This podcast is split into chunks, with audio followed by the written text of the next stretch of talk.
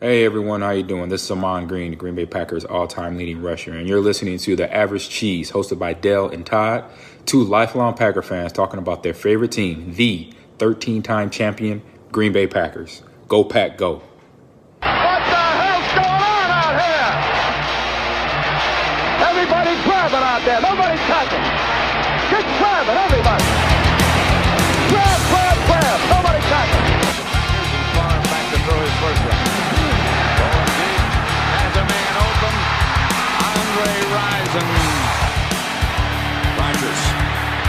Trouble. It's going to get there. He turned 32 yesterday. Does he have a vintage moment in it? In the end zone. It is caught for the win. Welcome to episode 86 of the Average Cheese Podcast. I'm Dale Lobo. Peter Jones is with me. Todd was here. Had internet connection issues. Sorry, Todd. It was good to see you for the couple minutes that we got a chance to talk. Peter, how are you today, sir? Or e- uh, Uh, yeah, it's morning now. It is. Good morning. No, I'm doing pretty good. How are you? Great. It's so fucking hot here. it's like 96 degrees today. I don't like it. I was out cutting grass. There was like a hay field out there. It was like two feet long. It was ridiculous. This place I had to cut grass. Would have pushed more. That's why I get paid the big bucks. So thanks to Rhonda at R&M Management who pays me those big bucks. Thanks to Dwight at ddgcustoms.com and thanks to Dan and the folks at Bob Anderson Builders. Remember, we cuss for charity. I'll cuss. Peter won't. And we'll make some money for Veterans Outreach of Wisconsin. Episode 86, Peter. Who is it? Yeah, it's one of those numbers where, like most of the 80s, isn't it? Where there's been quite a few Packers players that we could talk about. Our generation, I guess two names probably come to mind. One would be Antonio Freeman that we saw, you know, as part of that Packers Super Bowl team in the 90s and into the 2000s. And I think the other name that comes to our mind, although we didn't actually see him play live, but he's one of those names that we, one of the Lombardi legends would be Boyd Dowler. And that's that's the name that when I see 86 in a Packers uniform, that's who I think of. Drafted in 59, played throughout the 60s, so, so was part of those championship teams in the 60s. Super wide receiver, big, tall, you know, rangy guy, 6'5, 220, you know, a big dominant wide receivers wide receivers went in that period and he made the NFL's all decade team for the 1960s. You know, and he's one of those guys that is kind of borderline pro football hall of famer. It's not necessarily the first guy that you think of when you think of those Packers teams of the of, of the 60s, but he was, you know, the number one wide receiver during that period. And of course, you talked about Max McGee in last week's episode. And of course, it was Boyd Dowler getting in, injured in Super Bowl one that brought Max McGee back into the game to then have that superb performance in in Super Bowl one. Just one of those key key players from the all, all the way through those 1960s teams. And if you watch any of the highlights of those of those seasons, you know, he crops up a lot catching catching passes from from Bart Starr. He could play today, 6'5, 220. He would have fit right in with the EQ St. Browns and the MVSs and the Allen Lazards. Absolutely. And of course, one of the things that Boyd Dowler was as well was a great blocking wide receiver. So he absolutely would fit in today. Because when they, when they ran that sweep play to the left to the left, you know, and Boyd Dowler was lined up on the left side, he was blocking there like a tight end would. Well, he was the size of tight ends back then, right? 6'5, 220. I know they would have been a little bit heavier, but that's a huge receiver Yeah. for the 60s. Yeah. And that's actually how he got injured in Super Bowl one, blocking on one of the first plays of the game, if not the very first play of the game. Certainly, you can look at a guy that size in that era who could still play today. You're absolutely right. Sort of related to that, I saw that somebody signed Devin Funchess as a tight end. Yes, I saw that too. I could see that. He could create matchup problems coming out of that spot. He certainly wouldn't be able to block in line like a Marcedes Lewis, but yeah, he might create some matchup issues like that because he could, he played Yep. wide receiver, and I didn't think he looked all that bad when he did it. it's the Lions that have, that have signed him, and of course he he went to the he went to the University of Michigan, so he's kind of coming home. So a couple of slices before we get in. Kurt Benkert, the fan favorite, was cut the other day. Twitter is always an interesting place, right? Opinions of people is always interesting. And we always think our backup quarterback is much better than he actually is. I had to say it to somebody on Twitter. Kurt Benkert is not an NFL quarterback. He just isn't. People love him because he interacts with people on, on social media and is a normal dude and plays video games and puts his baby daughter out on and I think all of those things are spectacular. I love that about Kurt Benkert. I think that Yep. being a normal human when you are a professional athlete is pretty awesome. I think that's great. That doesn't mean he can play.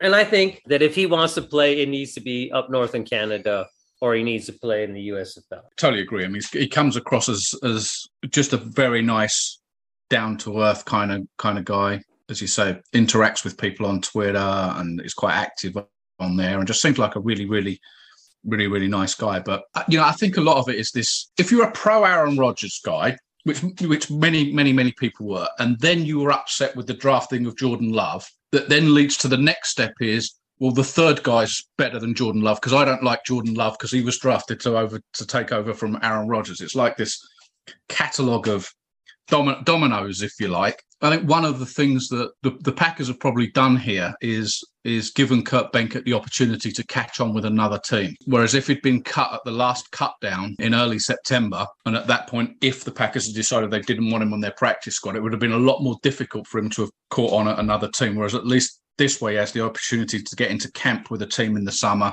There's a reason guys are where they are on teams rosters and and uh, and everything else. And if you go back and look at the the preseason that we had prior to the 2021 season, and I know that Jordan Love didn't necessarily light it up. He missed one of those preseason games. He played the first and the third game. The people have come away with the impression that Kurt Benkert played better in that preseason. They need to go back and look at it. And if they can't look at the film, just go look at the numbers. Even the numbers are in Jordan Love's favour. It was a mild surprise to me, to be honest, that the Packers let him go, but not a, but not a shock. You know that third quarterback spot is always going to be one of those spots on the 53 where you're always looking at the next guy. And that's not necessarily saying that Danny Etling, who's there on the roster, is better than Kurt Benkert. It's not necessarily saying that the next guy that they sign is better than Kurt Benkert. What they're saying is that third guy is not going to play, right? Let's take a look at guys. I can willingly take a look at a guy now and a guy in a few weeks' time and another guy on the basis that the third guy is not going to play. If the third guy is playing, your season's probably gone anyway. So, and I so, wonder if that doesn't now, I don't want to call it the death knell for Danny Etling. I wonder if it's going to be what you just said. Guys are going to rotate through. They're going to look for a guy like, oh, this guy can throw it through a brick wall. Let's see if we can develop him for down the go. road. We know what we had with Kurt Benkert, good guy, decent arm strength, maybe could carry you for a game or two, but it's never going to start in the league. Danny yeah. Etling, same thing, right? Like he's never going to start in the league unless there's an injury. Yeah, and you summed it up perfectly. We know what we have. That's not saying it's bad, but it's saying we know exactly what we've got. We can go and get a guy that we don't know and take a look at him, and he might turn out to be a bust, or he might turn out to actually this guy's got a really good arm. Nobody's picked up on that maybe there's something that we can work on. Exactly, exactly as you said. Good luck, Kurt. We hope you land with somebody else and you're able to, you know, sit on a roster somewhere. Absolutely, absolutely. Todd did these notes, so this is pretty cool. I guess Marcedes Lewis wants to break the most seasons played by a tight end. He's got to be close already, right? I don't know what that record is, but this is going to be like his 17th season or something some ridiculous number. It is a 17th season. So, like, I, who has the record? I just what's his name that played for the Cowboys that retired and came back? Was it Jason Witten? Maybe he has the record. Like I don't know. I, I have no idea. I kind of think it would be someone from farther back in in the day, but I don't know. Whatever. We hope that Marcedes Lewis can play. You're absolutely right. Actually, it's a, it's tied between Tony Gonzalez and Jason Witten. Both played 17 seasons. Well, it'll be nice if Marcedes Lewis can still play. All right. What else? I had to bring this up because I saw this on Twitter that Washington Commanders slash football teams, Redskins are back in the news. Whenever there is a slow media day or NFL news day, you can always count on the Washington football team to come through. So Daniel Snyder was supposed to cooperate and meet with the House, I don't know, oversight committee or something like that. And then all of a sudden he's like, whoa, whoa, no, no, can't do that. We're not able to do that. I'm so sorry. He has a business meeting that day. Okay, first of all, if you're meeting with Congress, I'm sure whatever business person you are going to meet meet with would probably be like, okay, your meeting with them trumps our meeting. All I have to say about this is we started talking about this way back and what happened? Like, what happened to all those misconduct and all the other things, the accusations by women? Like, none of that has come out. And that was two years ago now. It kind of just went away. And the whole RG3 Yeah. base a book. What happened to that? Something is happening, Peter. Are you a conspiracy Mm-hmm. theorist? is is something going on behind closed doors? I don't know. This feels like the NFL circling the wagons and protecting something because those accusations don't go away on their own. And we don't have to dive too deeply into it. I just think it's very interesting that he was going to meet with Congress and all of a sudden, mm, nope, can't do it. I hope that it all comes out. All right. So let's talk about Packer stuff, Peter. Let's leave the commanders slash football team alone. Have you di- dived? Is the word dived? Have you dove dove into the Packers schedule at all? Like like everybody else, I've taken a, a decent look at it. I've not been through it game by game, trying to assess whether or not it what the what the final record will be, or, or which games the Packers are gonna are gonna win and lose. I have put the schedule up on the on the website as well, www.avgcheese.com. All With- Peter's yeah, with- creation at this point. with a countdown timer to the To the first game, days, hours, and minutes to the first game. Yeah, they're playing on 9 11. So we don't have to go through it game by game, but there's some interesting games on this. Well, clearly there's interesting games on the schedule. But the first four weeks, the Packers play at Minnesota, they play Chicago at home, at Tampa, and then New England at home. That's the first four games of the season. That's a very difficult four game stretch to start the season.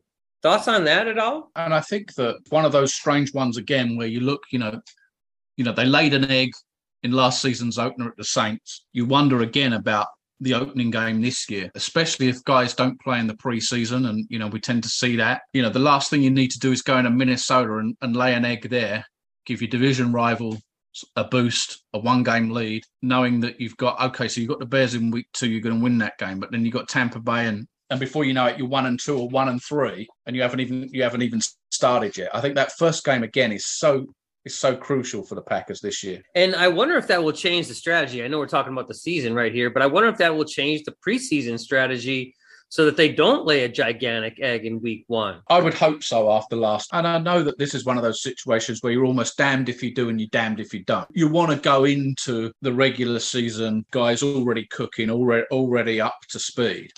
But of course, the, the risk that you run is that your top guys, Rodgers goes out meaningless preseason game, you know, and that, mm. and, and then you're going to get criticised for that. But I, I don't think you can think that way. I don't think that they can afford to start this season like like they did last season, especially offensively. You know that that game against the Saints, although the Saints put up a lot of points, a lot of those were off short drives. Jameis Winston threw five touchdowns. He only threw for 150 yards or that kind of number in that game. And that was because they played on a short most of the days. The Packers never moved the ball all day. You know, having lost Davante Adams, the last thing the Packers need is to come out with that kind of offensive performance early in the season. Totally agree. You hate to call the first week a must win game, Yeah. but it's up there. It may not be a must win game, but it's an important game on the schedule. Division game, week one, with those first four games, that is an important game because you're right. If you start off one and three, you really start in a hole. And I think that the division, well, Chicago isn't going to be good this year. I think Minnesota should be. And I know I say this every year that I think Minnesota should be good. But you start off with playoff teams. You start off with the Vikings and then two playoff teams. You can't be one and three going into week five. Yeah, ab- absolutely agree. And the Packers will beat the Bears in week two. I don't have any doubt about that. It's just like they, they beat Detroit in week two in the season just gone. But still, you don't want to get into that second week and that's a must win game already. They're going to win it, but you don't want that level of pressure in week two. Because if for whatever reason you don't get the bounce of the ball in that game, you get fumbles, you get turnovers, you get silly, silly stuff happens, whatever. If for whatever reason, and this won't happen, but if for whatever reason it does happen, and you all of a sudden you're 0 2 having lost two divisional games, you're well behind the eight ball when the season's only just started. So I'm going to ask you, Peter. We we do this. We're gonna. I want you to tell me. They play at Minnesota, home against Chicago, at Tampa, and then home against New England. What is their record going to be after the Week Four game against New England? My gut feel, I generally are on the side of caution as well, so that's my personality. My gut feel is, is they'll be two and two. having Okay. having won the two home games and lost the two road games. I am going to say they're going to be three and one. I think they will lose to Tampa and they will beat New England, Chicago, and Minnesota. Week five, we will all be there to see it. Tottenham Hotspur Stadium in London. They play the Giants. That's a guaranteed win, right? The Giants are going to be god awful. I hope. Yeah. So then they so they play the Giants, the Jets at the Commanders. I don't know what kind of team they're going to be, and then at Buffalo.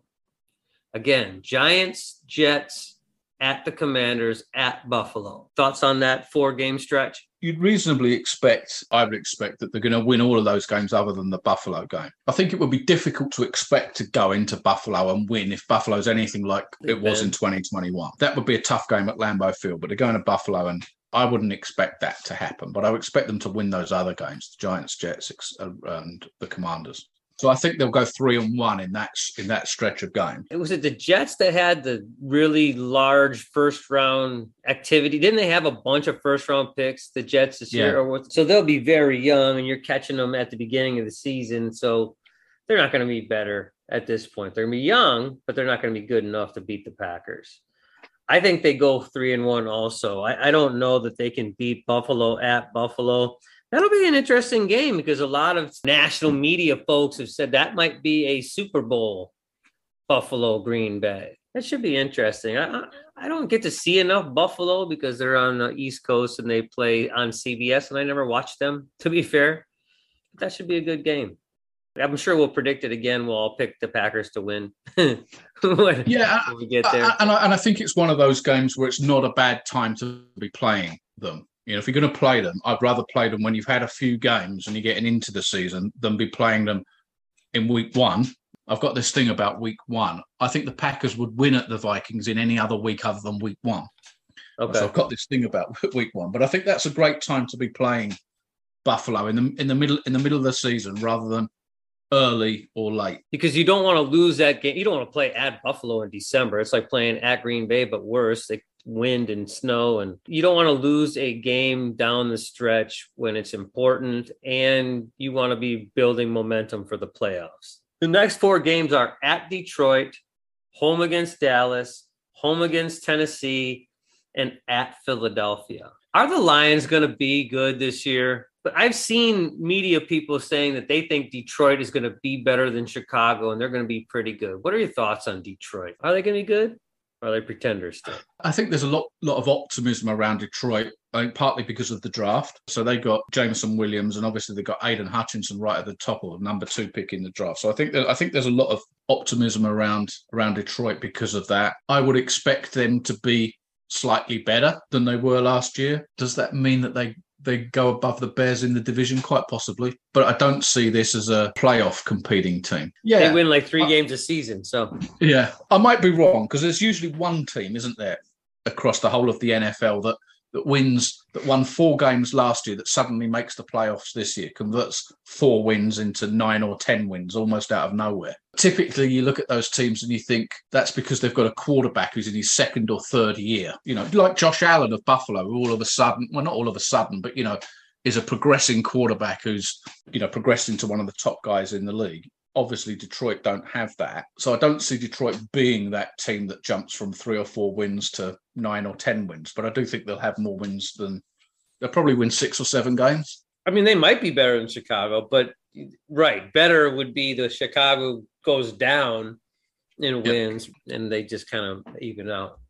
So again, at Detroit, Cowboys at home, Mike McCarthy comes home to Green Bay, Titans at home, and then at Philadelphia. I'm going to Yeah. say go first this time because I don't want to put the pressure on you all the time. I think they go 4 0 in that stretch. I think that the lines will be better but this is a better Packers team, I would say, than it has been in the past. I, I'm really excited for this defense. I wonder what Detroit will be able to do with, with the defense the Packers play. I think Mike McCarthy will, you know, he'll have some crazy play calling. He'll try to get outside of his norm, but I don't think the Packers will lose it, lose to Dallas. Titans are always on the schedule, it seems like. And they're a good football team and they always scare me, but the Packers just mangled them. Was it last year Yeah. when they played them in the, in the cold and the snow?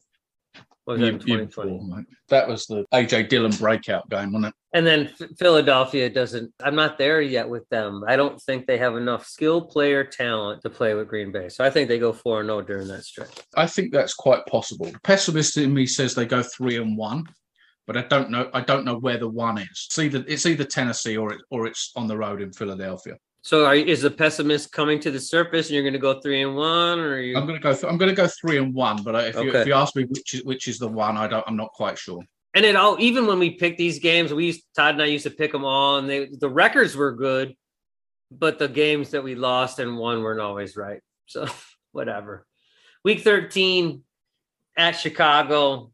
Week 14 is the bye. Thoughts on the week 14 bye? I love it, but what, what are your thoughts on a late bye like that? If you're a playoff team or a team with playoff ambitions, I think the later you can get the bye, the better, because you really want that bye, get guys fit, and, and even those guys that are that are not banged up, and everybody's banged up by that stage, but even those guys that are not significantly banged up, still to give them a week off that late in the season, yeah, I I, I absolutely I absolutely love that. So again, at Chicago, then the Rams come to Lambeau in week 15.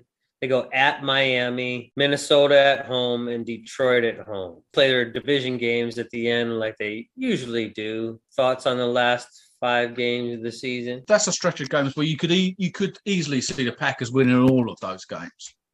That, that's not to suggest that they're going to be easy. You know, the Rams are the defending Super Bowl champions, but you've got them at Lambeau Field, and the Packers always seem to struggle in Detroit.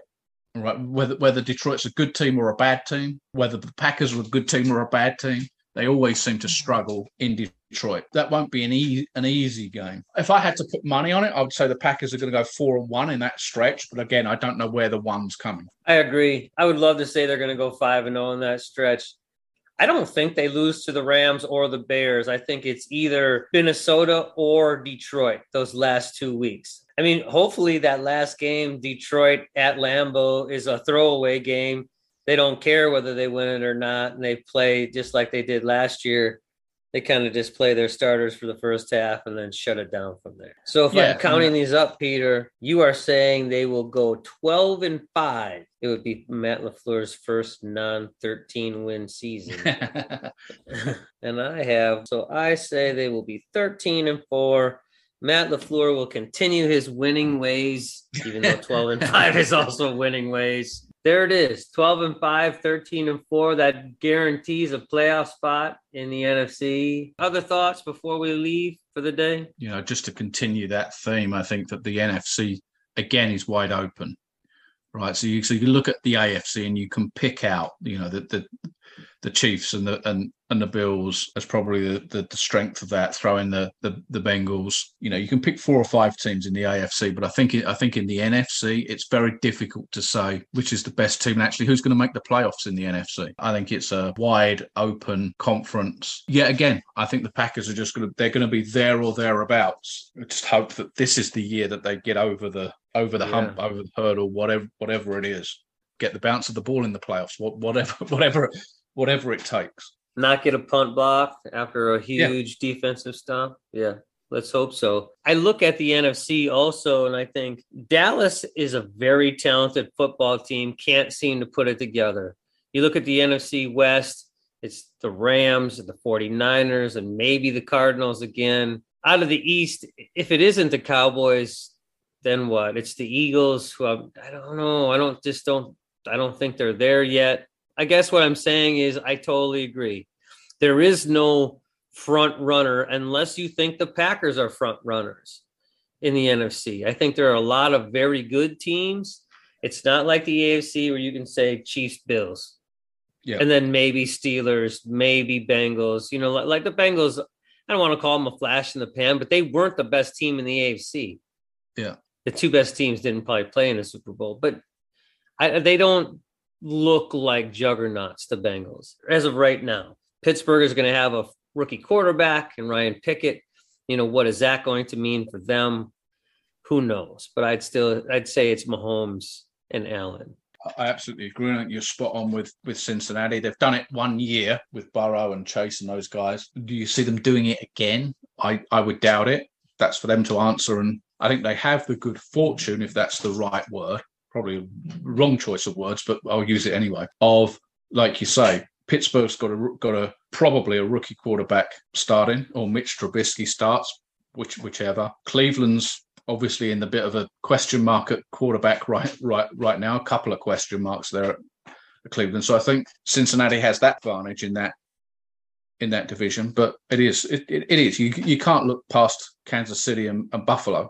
And if anybody and if anybody turns out to be better than one of those two teams, that's probably the Super Bowl team in the AFC. That's that's the way you have to look at that. You could say the same about the Packers. If there's a better team in the NFC than the Packers, then I would expect that team to represent the NFC in the Super Bowl. That's how I feel right now. Might feel different two weeks into the season. We want to see how this how this much vaunted defense. We keep talking about this defense and how it's going to be maybe top five, definitely top ten. But we're going to see. Going to see how that's going to going to work out. And we want to see how the how the passing game works out without Davante Adams. Whether whether these rookies are going to come in and contribute straight away. If Sammy Watkins is going to contribute, etc. So that's that. I guess in itself is probably the big question mark around the Packers, particularly early in the season. Who is Rodgers throwing the ball to, and are those guys getting open? Because the defense, and now we've been optimistic for years, right? We have the reason to be optimistic every year. You have Aaron Rodgers as your quarterback. You can have optimism in Green Bay until he retires. But the defense, having a defense with this much talent on it is something. I mean, honestly, it's the 90s. I think that's the last time we had a defense with this many marquee names on it. Now, there was Matthews and Woodson. So I would say that was, you know, those are two. I don't think Matthews make the Hall of Fame, but Woodson clearly did.